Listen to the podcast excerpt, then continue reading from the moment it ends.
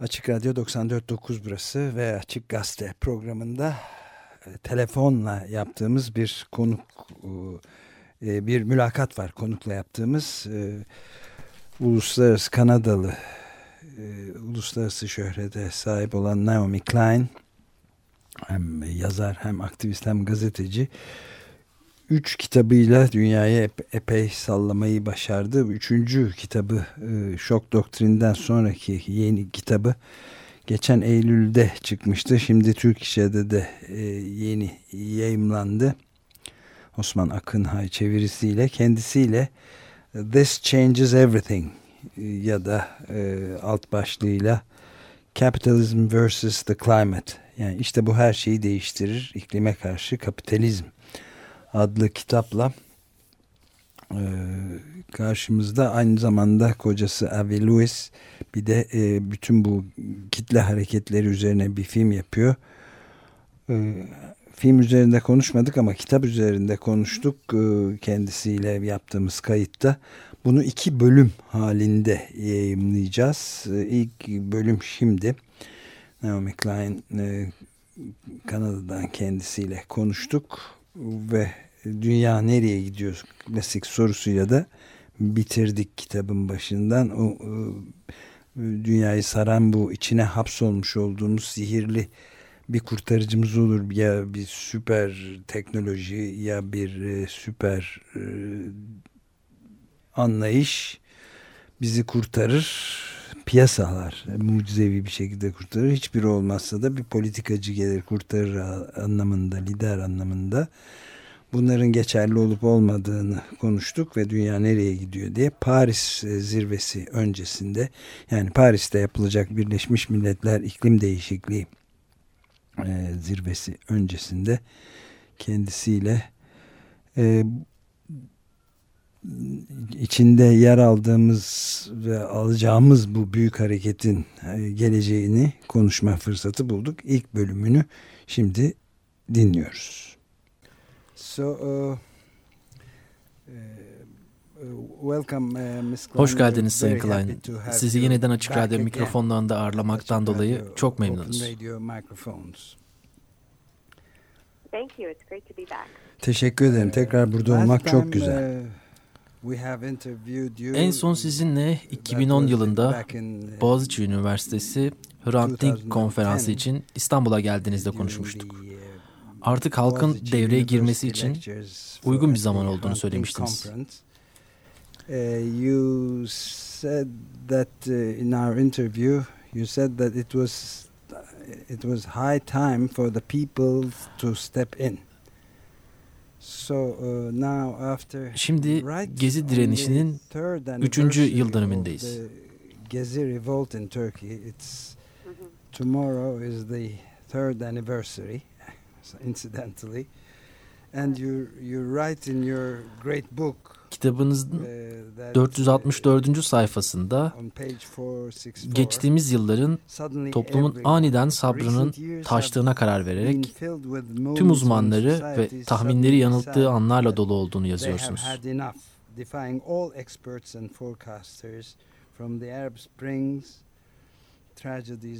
Arap Baharı trajedisi, göstericilerin Avrupa meydanlarını işgal hareketleri Occupy Wall Street, Wall Street işgali, Şili'deki, Quebec'teki öğrenci hareketleri.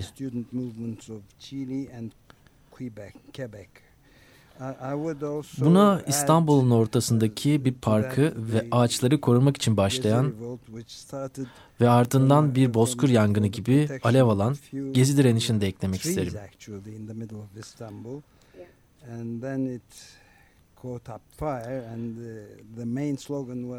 Bu direnişin ana sloganı bu daha başlangıç, mücadeleye devamdı. Bu konuda ne düşünüyorsunuz?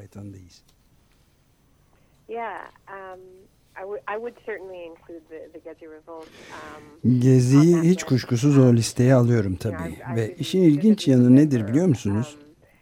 Um, başlangıç anını çok net olarak hatırlıyorum. Bu kitap um, üzerinde çalışıyordum ve Gezi patlak verdiğinde Yunanistan'daydım. Kuzey Yunanistan'da bir altın madenine karşı direnen bölge halkının kendi ormanlarını maden şirketine karşı nasıl savunduğunu belgeliyorduk. Kocam da bunun filmini çekiyordu. Aynı anda kentini, parkını, bir kamusal alanı ve birkaç ağacı sayısız ticari alan yığınından bir yenisine bırakmamak, ona karşı korumak için ayağa kalkan kentlilerin içgüdüsel olarak direnişe geçmesiyle Yunanistan'da ormanlarını korumak için ayaklananlar arasındaki bu bağlantı çok çarpıcıydı. these communities rising up to protect their forests against a mine, and then there was this very urban uh, expression of a similar impulse of protecting a park, protecting public space, and these few these few uh, urban trees uh, in the face of you know yet another commercial space. Um, uh, Aradaki bağlantı çok açık görünüyordu. Biz de çok heveslendik. Hatta kocama hadi oraya gidelim diye tutturdum ama olmadı. Keşke gelseydiniz ne hoş olurdu. We tried to uh, cover it uh, over the radio station uh, for we changed the complete format for almost 15 days.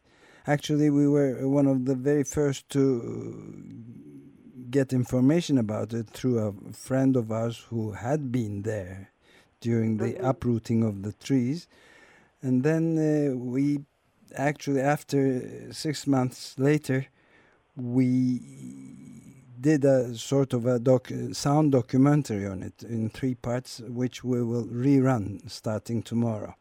in three parts.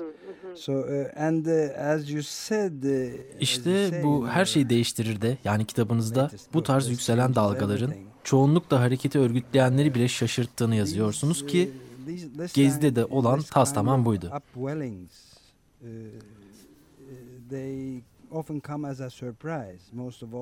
Organize eden kimse hatta bir organizasyon bile yoktu ve hareket birdenbire oluverdi.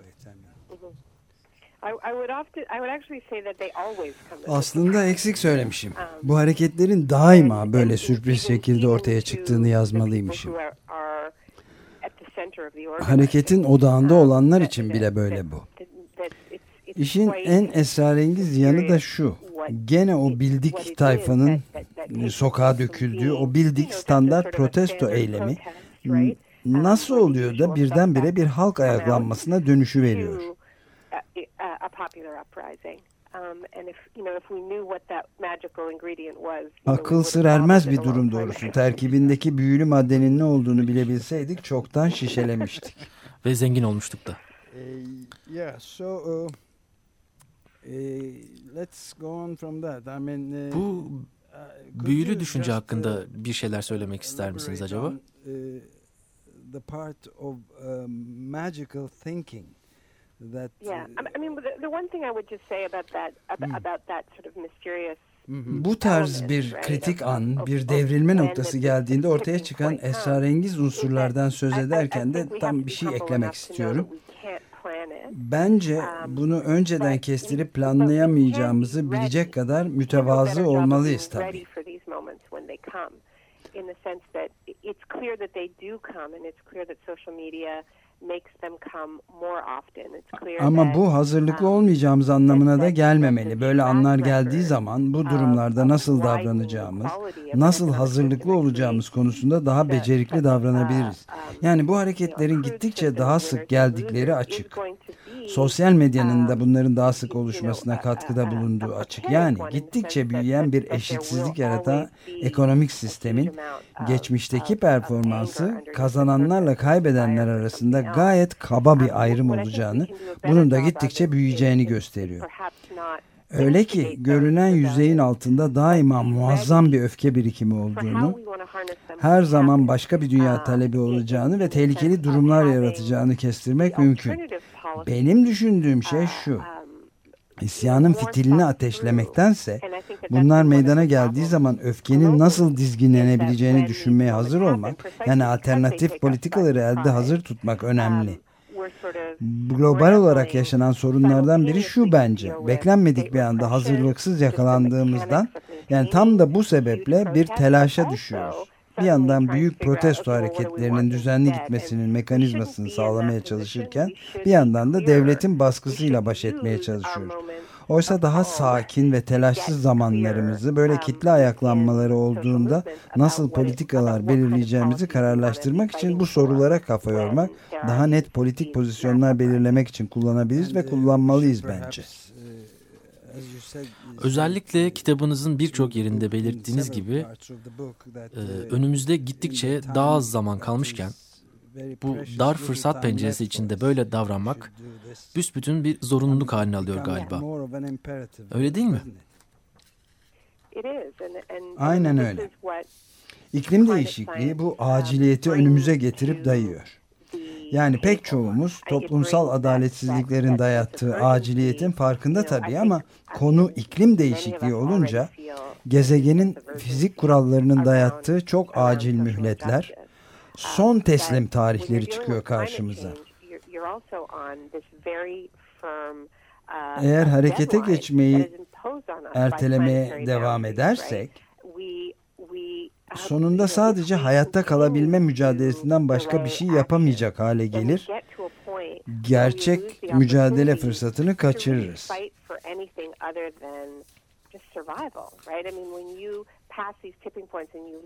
Bu devrilme noktalarını atlar ve insanlığı gelecekte 4 ya da 6 derecelik bir ısınmaya mahkum edersek ki o um, yolu tutturmuş gidiyoruz şu anda.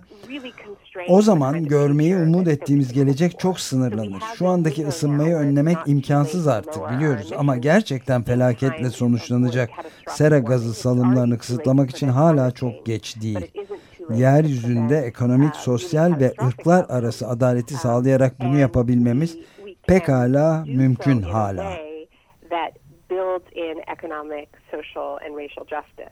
um, because some kind of transition is inevitable, but it isn't inevitable that that transition is going to be just uh, by any means. Yeah. So uh, maybe Belki uh, tartışmayı buradan bir başka noktaya bağlayabiliriz. Kitabınızın ikinci bölümünün başlığı üzerine konuşalım mı biraz daha? Büyülü ya da sihirli düşünce kavramı. Bu sanki hepimizin kendimiz kendimizi içine hapsetmiş olduğu bir kafes gibi.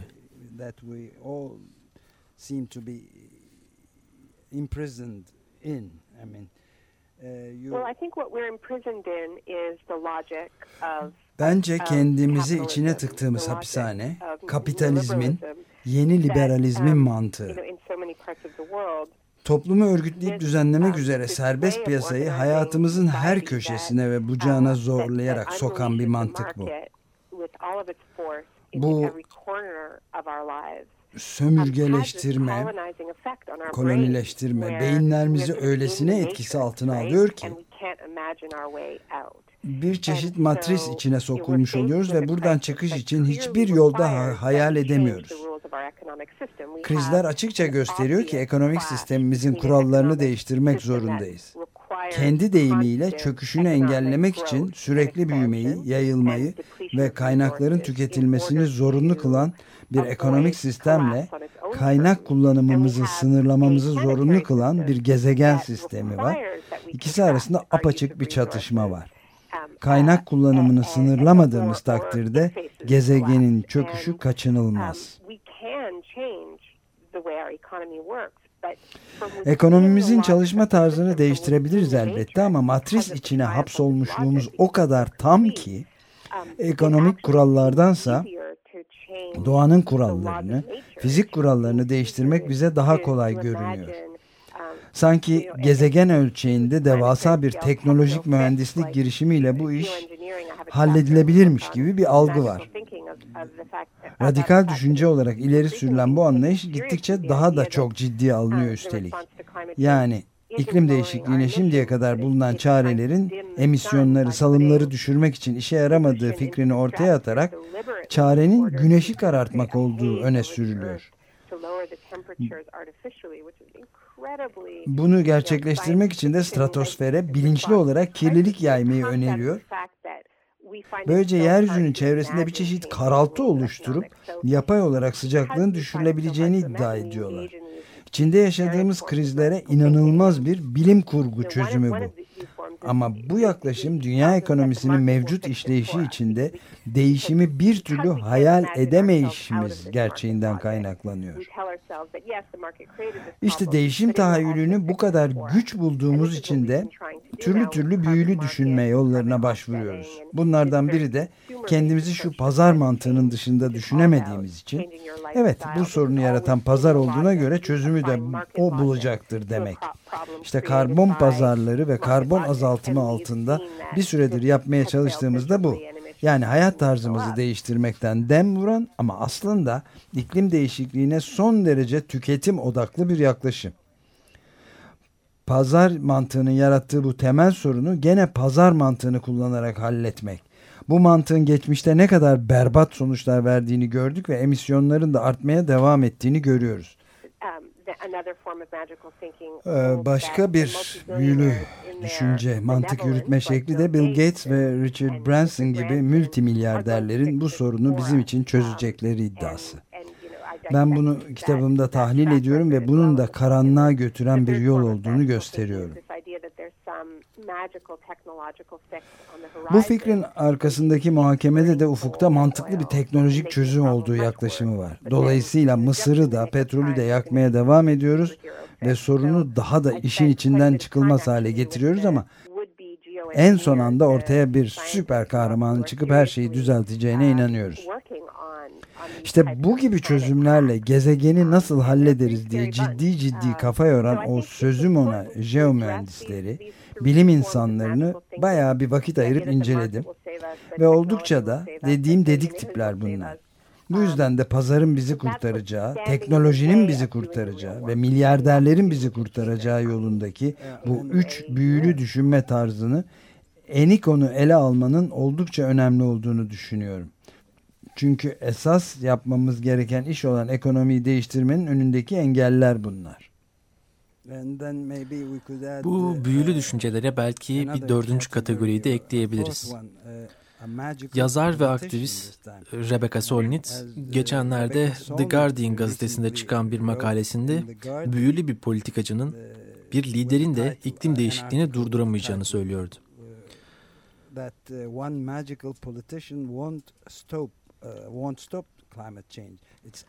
Bunu ancak bizler hep birlikte yapabiliriz diyordu. Bu tür büyülü düşünce tarzları hem gülünç hem de tehlikeli.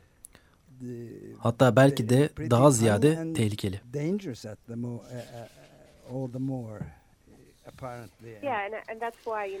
İşte ben de zaten bu yüzden kitabıma başlarken Kopenhag 2009'dan söz ettim. Hani şu Kopenhag'da yapılan ve dünyayı kurtaracak diye reklamı yapılan büyük iklim zirvesi var ya ne demezsiniz?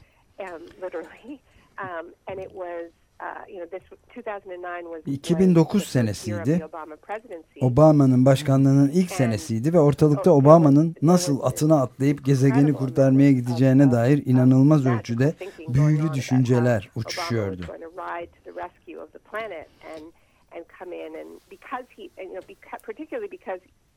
İşte tam da böyle bir zamana rastlaması nedeniyle yani 8 senelik bir George Bush yönetiminden petrol ve gaz sanayilerinin başat yönlendirdiği bir başkanlık yönetiminden ve iklim değişikliğini esas olarak reddeden bir başkandan sonra bir sürü insan sırf Obama iklim değişikliğini reddetmiyor ve bu konuda çok etkileyici bir şekilde konuşuyor diye onun bu konuda harekete geçeceğini sandı.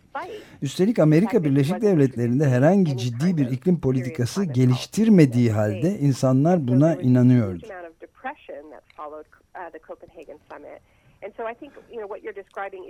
İşte bu nedenle de Kopenhag zirvesinin ardından büyük bir hüsran yaşandı. Dolayısıyla sizin sözünü ettiğiniz şey sadece tek tek politikacılara değil bütün politikacılara uyarlanabilir.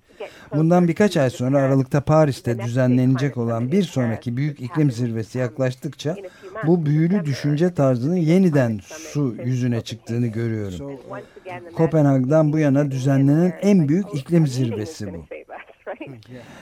Bir kez daha bu büyülü düşünce tarzı zemin kazanıyor. Yine bir toplantının bizi kurtaracağını söylüyoruz. Üstelik bütün bu toplantıların her birimizin ülkesinde zaten var olan politikacıların katılımıyla gerçekleştiğini ve bunların sırf bir şehirde hep birlikte bir toplantı yapmaya karar verdiler diye farklı birileri haline gelmediğini bilmemize rağmen bu böyle. İklim değişikliği konusunda ne yaptıklarını ve bu yaptıklarının tamamen yetersiz kaldığını aslında hepimiz biliyoruz. İşte bu yüzden de bu toplantıya gerçekten dünyayı değiştirebilirmiş gibi büyülü bir düşünceyi atfetmek başarısızlığa yeniden kapı açmak demek bence.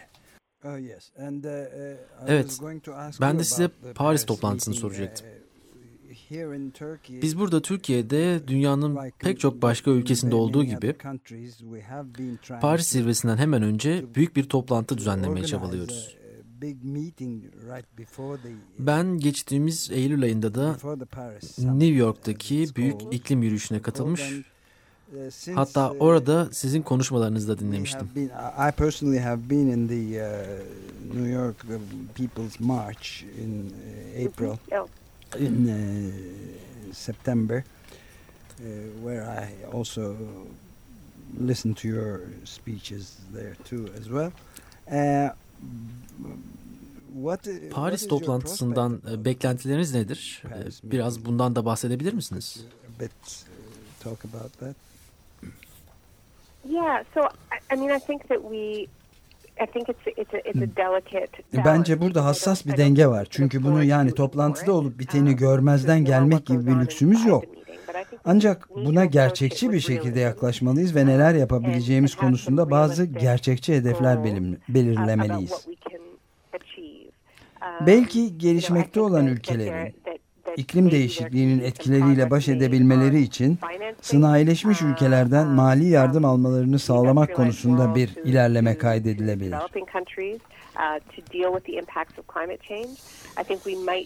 İklim değişikliğine karşı önerilen sözüm ona çözümlerin en kötülerinden bazılarına karşı direnme ihtimalimiz var diye düşünüyorum. Çünkü Fransa'da çok ama çok güçlü bir nükleer lobi olduğunu biliyoruz. Fransa enerjisinin yüzde yetmişinden fazlasını elektrikten sağlıyor.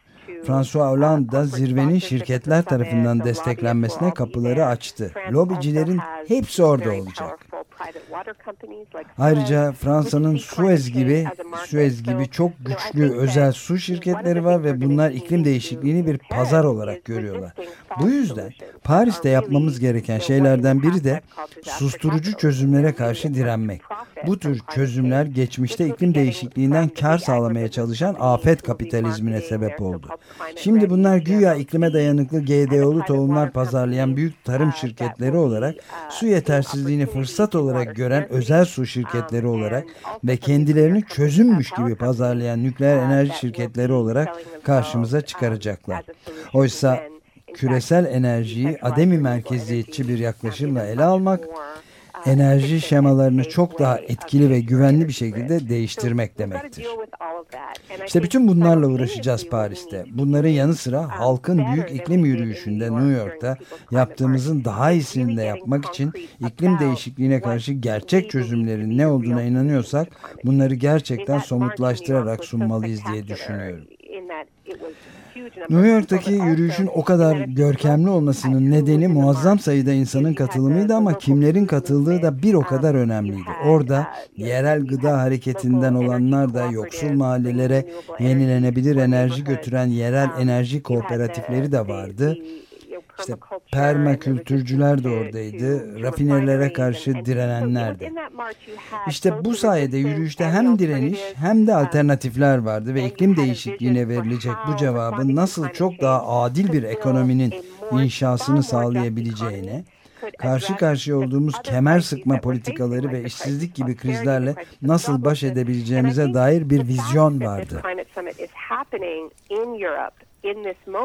Ve işte bu iklim zirvesinin tam da şu anda Avrupa'da yapılacak olması, yani ardı arkası gelmeyen kemer sıkma politikalarının, kesintilerin ve işten çıkarmaların, sosyal güvenliğin uğradığı erozyonların Avrupa'yı sardığı bir zamana rastlaması, iklim hareketiyle kemer sıkma karşıtı hareketin gerçekten birleşmesini gerekli kılıyor. Bu birbiriyle örtüşen krizlere nasıl eş zamanlı olarak cevap verebileceğimizi belirleyen gerçekten dönüştürücü bir vizyona ihtiyacımız var. Daha adil bir ekonomi yaratacak şekilde iklim değişikliğine karşı nasıl bir tavır alacağımızı belirlememiz gerek. Ve biz bunu yapabileceğimizi biliyoruz. Bakın mesela Almanya gibi bir ülkeye ironik bir şekilde Almanya'nın kemer sıkma politikalarını bütün Avrupa'ya dayatan bir ülke olmasına rağmen yurt içinde neler yaptıklarına bakacak olursanız inanılmaz bir enerji dönüşümünün ortasındalar. Elektriklerinin %30'unu yenilenebilir enerjiden sağlıyorlar. Bunun büyük bir kısmı topluluğa ait ve onun denetiminde. Bu şekilde kaynaklar topluluğun içinde kalıyor ve bu da kemer sıkma politikalarına karşı bir çözüm oluşturuyor.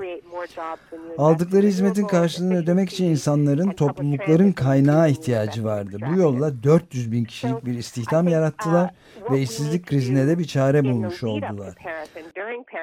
Fosil yakıt çıkarma yöntemlerine yatırım yapmak yerine yenilenebilir enerjilere yatırım yaptığımız zaman daha fazla istihdam, daha fazla verimlilik ve daha fazla kamu yararı sağladığımızı biliyoruz.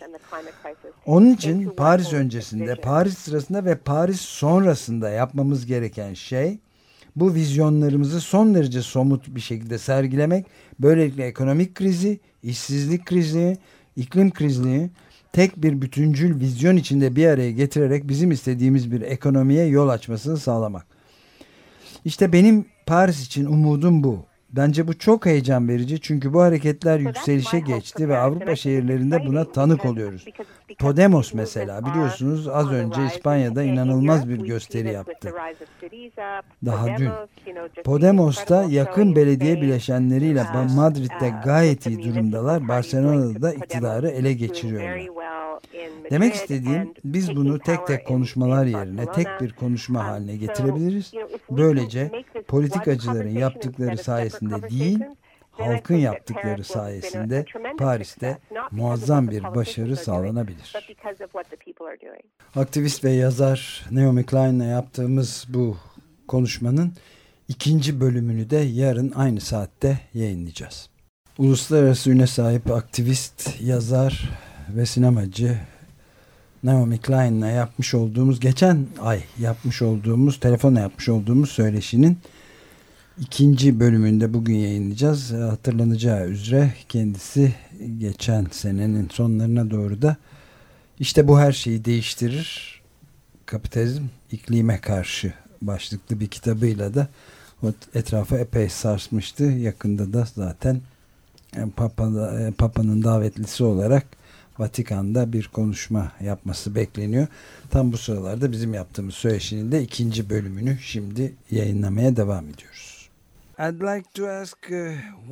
uh, şimdi size e, büyük tarım sanayisi konusunda bir soru sormak istiyorum. Big ag, big agriculture, the agriculture industry. Uh,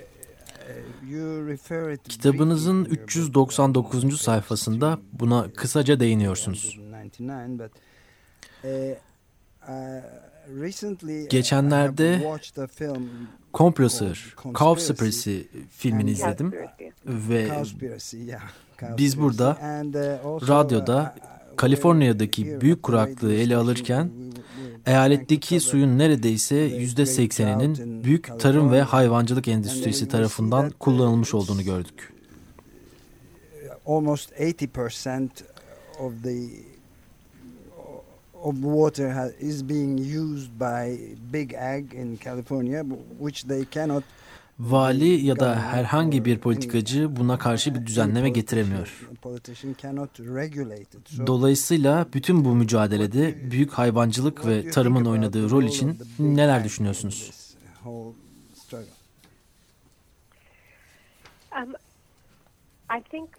Kitapta buna ayrılan bölüm çok uzun değil. ama şurası gayet açık ki nasıl topluluk denetimindeki ademi merkeziyetçi yenilenebilir enerji kullanımı bize fosil yakıtlardan kurtulmanın en iyi çözümünü sunuyorsa aynı şekilde topluluk denetimindeki ademi merkeziyetçi ekolojik çiftçilik yöntemleriyle de üçlü bir çözüm sağlanabileceği gayet açık. Bu üçlü çözümde suyu daha fazla, daha verimli bir şekilde kullanıyorlar. Tedarik zinciri kısaldığı için ürünler pazara götürülürken daha az fosil yakıt tüketiyorlar ve girdi olarak da fosil yakıt bazlı gübreye bağımlı değiller. Ya da bu topluluklar um, ormana dayalı tarımla uğraşıyorlar. Böylelikle herkesin bildiği gibi çok önemli bir karbon yutağı um, olan ormanların sürdürülebilirliğini uh, sağlıyorlar.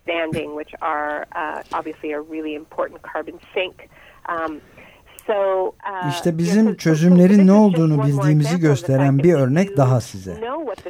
Ayrıca daha dirençli toplulukların um, buldukları çözümler, yerel halkın bilgi birikimiyle geliştirilmiş çözümler de var ve bunları um, modern teknolojiyle bir arada kullanıyorlar. Uh, Tabi bu da büyük tarım şirketlerine karşı atılmış muazzam bir um, adım.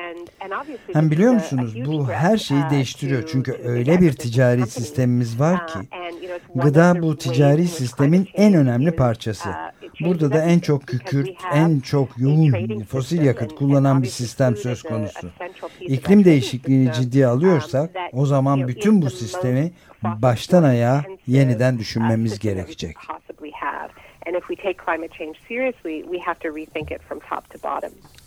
Yeah. Benim açımdan kitabınızın en ilginç, en inanılmaz bölümlerinden biri de uh, kölelik ve köleliğin lağvedilmesiyle ilgili olan kısmı. part on uh, abolition and the slavery uh, thing. Uh, I mean, in your sizin kendi deyiminizde özgürlük sağlamanın yarım bırakılmış işi ya da yeryüzü için Marshall Planı ile köle sahipliği hareketi arasındaki aşikar bazı paralellikler olmalı. Özellikle de köle sahiplerine tazminat olarak inanılmaz derecede büyük paralar ödendiğini anlattığınız bölümler var. Bunu biraz açabilir misiniz? İncredibly big. So it's. Uh, could you just uh, elaborate on that a bit too? Yeah. So. İklim değişikliğine çare ararken karşı karşıya kaldığımız muazzam bir meydan okuma var. Artık ayan beyan biliyoruz ki emisyonlarımızı düşük tutacaksak Kopenhag'da politikacılarımızın üzerinde anlaşmaya vardığı gibi ısınmanın en fazla 2 derece artması, daha doğrusu o seviyenin mutlaka altında tutulması hedefine uygun şekilde emisyonlarımızı düşüreceksek ki bu zaten yeterince iddialı bir hedef bunu da gerçekleştirmek için varlığı kanıtlanmış fosil yakıt rezervlerinin büyük çoğunluğunun yani yaklaşık dörtte üçünün yerin altında kalmasını sağlamamız gerek. Bu ise söz konusu şirketlerin şimdiden göz koydukları henüz elde edilmemiş um, trilyonlarca ve trilyonlarca dolarlık karı temsil ediyor. Dolayısıyla böylesine karlı bir faaliyeti durdurmakta başarılı olmuş toplumsal hareketlerin tarihteki örneklerine uh, bakmak bence önemli.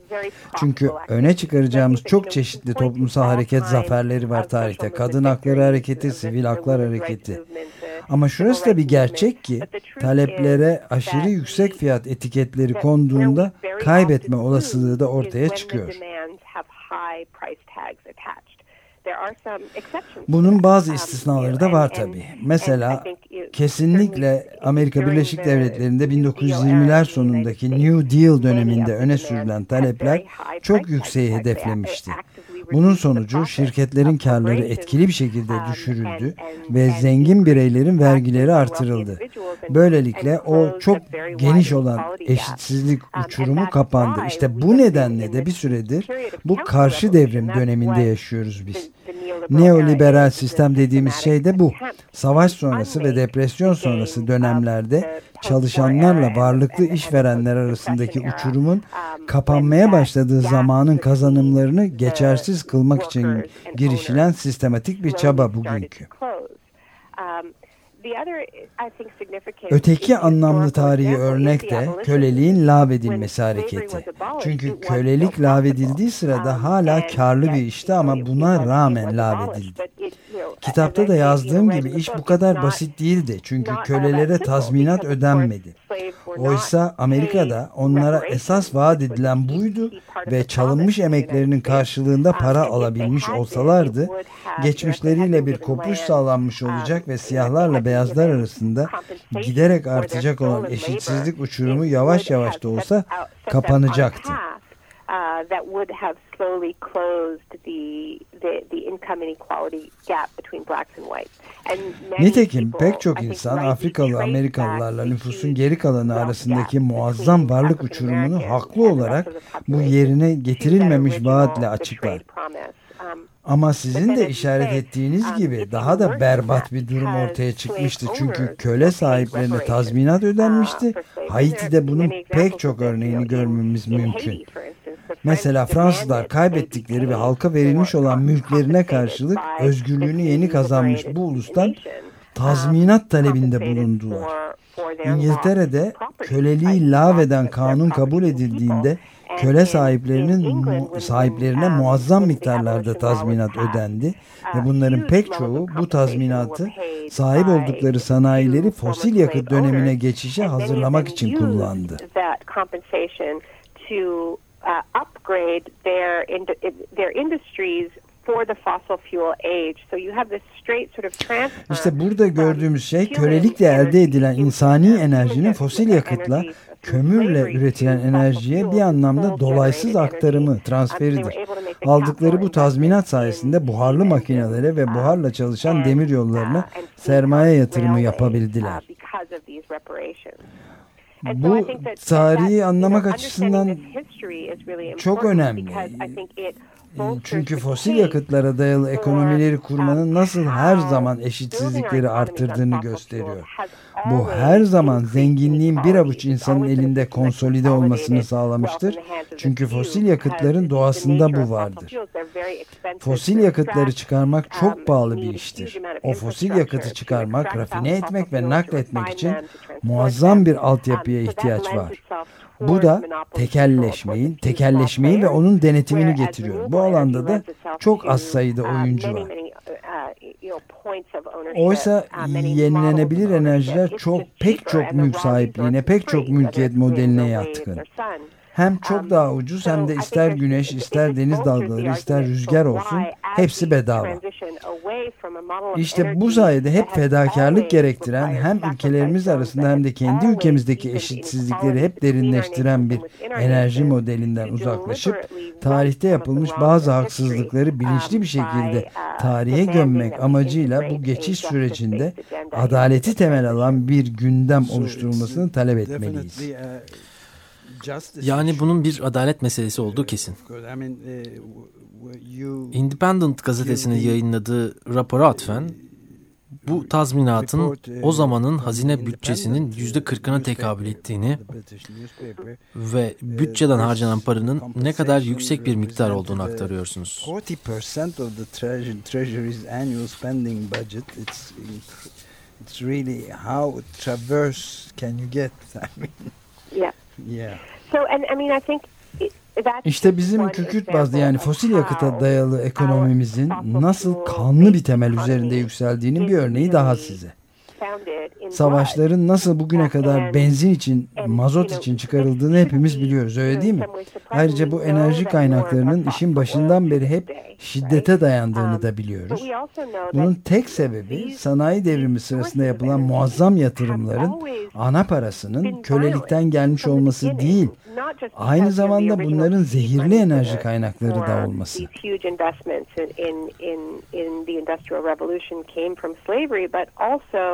Um, just because these are toxic energy sources. So, you know, going back to the black lungs. Dolayısıyla ilk kömür madencilerine Hindistan'da ve Latin Amerika'da bu işi yapanlara bakacak olursak, kömür madenciliği ve kömür rafinerileri yüzünden buralarda yaşayan toplulukların suyunun nasıl kirletildiğini görürüz.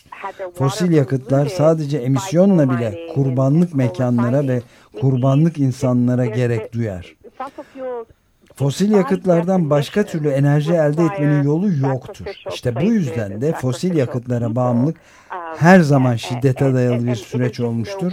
Her zaman ırksal üstünlük taslamalarla el, el ele gitmiştir. Çünkü bazı hakların, halkların ve bazı diyarların kurban edilmesini, feda edilmesini haklı göstermek için böyle ırksal üstünlük ve sınıf üstünlüğü yaklaşımlarına ihtiyaç vardır. Böyle bir hiyerarşiyi kurmak zorunludur. İşte bu yüzden de fosil yakıtlardan yenilenebilir enerjiye geçerken Sadece kirli enerjiden temiz enerji denen şeye geçişin ötesine geçmek zorundayız. Bunun aynı zamanda bir iyileştirme, bir onarma süreci olması gerek uh, you know, dirty energy to so-called clean energy. It also has to be a process of healing, a process of repair. Bu süreçte um, fosil yakıt ekonomisiyle işin ta başından beri açtığımız yaraları da iyileştirmemiz gerekiyor. Benim ülkemde yani um, Kanada'da fosil yakıt çıkarılması nedeniyle toprakları zehirlenenler yerli halk yani o ülkenin ilk sakinleri um, olmuştur. Bu insanlar gemi azıya almış kanser vakalarıyla, kirlenmiş sularla ve kirlenmiş topraklarla baş etmek zorunda. Bence adalete dayalı bir geçiş sürecinde herkesten önce bu yerli topluluklara kendi topraklarında yenilenebilir enerji üretme işinin sahibi ve denetleyicisi olmaları için gereken mali destek verilmeli. Böylelikle onlar için sürdürülebilir bir gelir kaynağı oluşturulmuş olur. Bu şekilde topraklarını fosil yakıt elde eden şirketlere satmak zorunda kalmazlar ki bu toplulukların çoğuna sunulan yegane seçenek buydu. Bu böyle bir geçiş sayesinde tarihte işlenen hataların nasıl giderilebileceğini gösteren örneklerden sadece biri. Bana kalırsa bu aynı zamanda kendi iş modellerini korumak için güçlü bir motivasyona sahip kükürtlü yakıta, fosil yakıta dayalı çıkar çevrelerine karşı da yeterince büyük ve anlamlı bir hareket oluşturmanın tek yoludur. Çevre hareketi her zaman çok yumuşak bir hareket olmuştur. Toprağa dayalı mücadelelerin sürdürüldüğü çevre hareketlerinden söz etmiyorum. Ancak küresel çevre hareketi hep çok yumuşak kalma eğiliminde olmuştur. Bunun nedeni de burada farklı iktidar çıkarlarının olmasıdır. Dolayısıyla da yakıt sektörüyle boy ölçüşebilecek durumda olmadı hiç. Ancak siz ekonomik ve ırklar arası adalet gündemini ilk iklim gündemiyle bir araya getirirseniz işte o zaman daha iyi bir gelecek için mücadele edecek bir insan topluluğunu da bir araya getirmiş olursunuz. Çünkü onların da böyle bir mücadelede kazanacakları o kadar çok şey var ki. Peki size son bir sorum olacak. Sizce dünya nereye gidiyor? very short question. Çok kısa bir soru. Um, um, Açıkçası çok açık seçik iki eğilim görülüyor. Bu tutturduğumuz yol um, bizi yalnızca çok daha büyük sıcaklıklara ve büyük felaketlere götürmekle kalmayacak, ekonomik sistem de dünyayı gözden çıkarılmış bölgelere, feda edilmiş bölgelere sürükleyecek gibi gözüküyor. Öyle bir ekonomik sistemimiz var ki aynı zamanda bizi topluma sırt çevirmeye itiyor. Um, Bu yolda devam edersek gittikçe artan kasırgalar, hortumlar, sıcak hava dalgaları ve kuraklıklar içinde um, yaşamakla kalmayacağız sadece. Aynı zamanda daha fazla aşırı kar hırsı, daha fazla özelleştirmeler, daha fazla tahkim edilmiş duvarlar çekilmiş sınırlar, daha fazla ırkçılık, ayrımcılık ve daha fazla devlet şiddeti göreceğiz. Sistemimiz bunu gerçekleştirmeye göre ayarlanmış çünkü.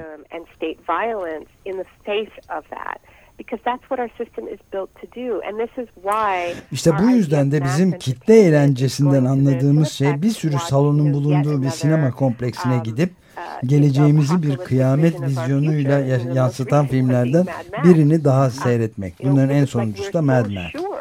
Geleceğimizin böyle olacağından o kadar eminiz ki yapabildiğimiz tek şey onu tekrar tekrar ekranda canlandırmak. Öte yandan geleceğe uzanan ikinci bir yol da var. Um, Gezi Parkı ayaklanmasının da bir parçası olduğu mücadele hareketinden doğacak ikinci bir yol. Fosil yakıtlardan yatırımların çekilmesi, divestment hareketi, öğrencilerin başını çektiği ve okullarından, üniversitelerinden fosil yakıt kullanılmamasını talep eden hareketler, çeşitli fosil yakıt çıkartma um, yöntemlerine karşı dört bir yanda direnenlerin hareketleri, um, Gelecek ay Papa'nın iklim değişikliği hakkında tüm Katoliklere bir tamim çıkaracak olması. Bir de Almanya'da yenilenebilir enerjiye dönüşüm örneği var. Bu da bize başka bir geleceğin mümkün olduğunu gösteriyor, gösteriyor hem de dev ölçekte.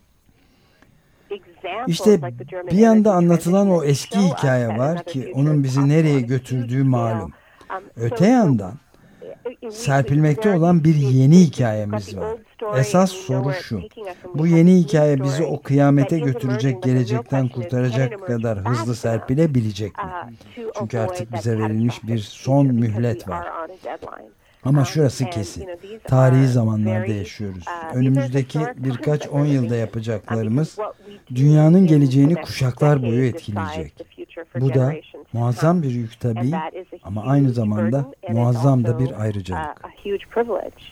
Yeah, as just a, as a young uh, Şuteskat Tıpkı geçtiğimiz Eylül ayında New York'taki halkların büyük iklim yürüyüşü sırasında genç uh, yerli aktivist şu Teskat'ın, şu Teskat Martinez'in dediği gibi.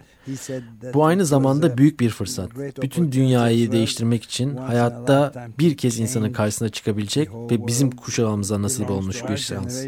Gerçekten çok ilginçti. Evet gerçekten ilginçti. Hem de nasıl. Demek ki sizin de dediğiniz gibi içinde yaşadığımız an bütün bu hareketlerin anı. Hareketlerin hareketi.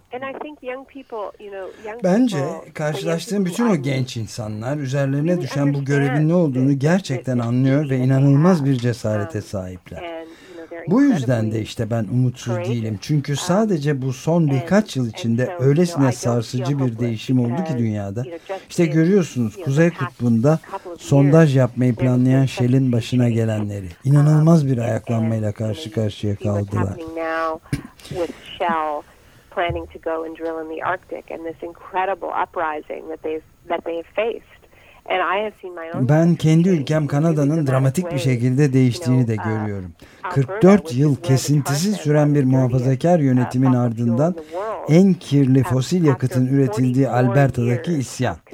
Bu Kanada'da ve Amerika Birleşik uh, Devletleri'nde de en uzun süre iktidarda kalmış bir tek um, parti yönetimiydi.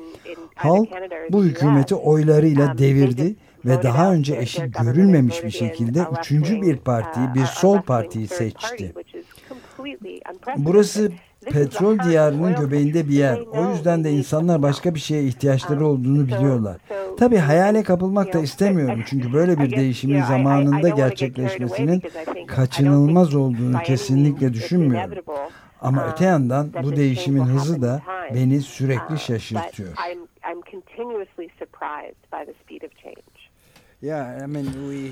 Bizde de Gerze diye küçük bir kasabada kazanılan ilginç bir zafere tanık olduk.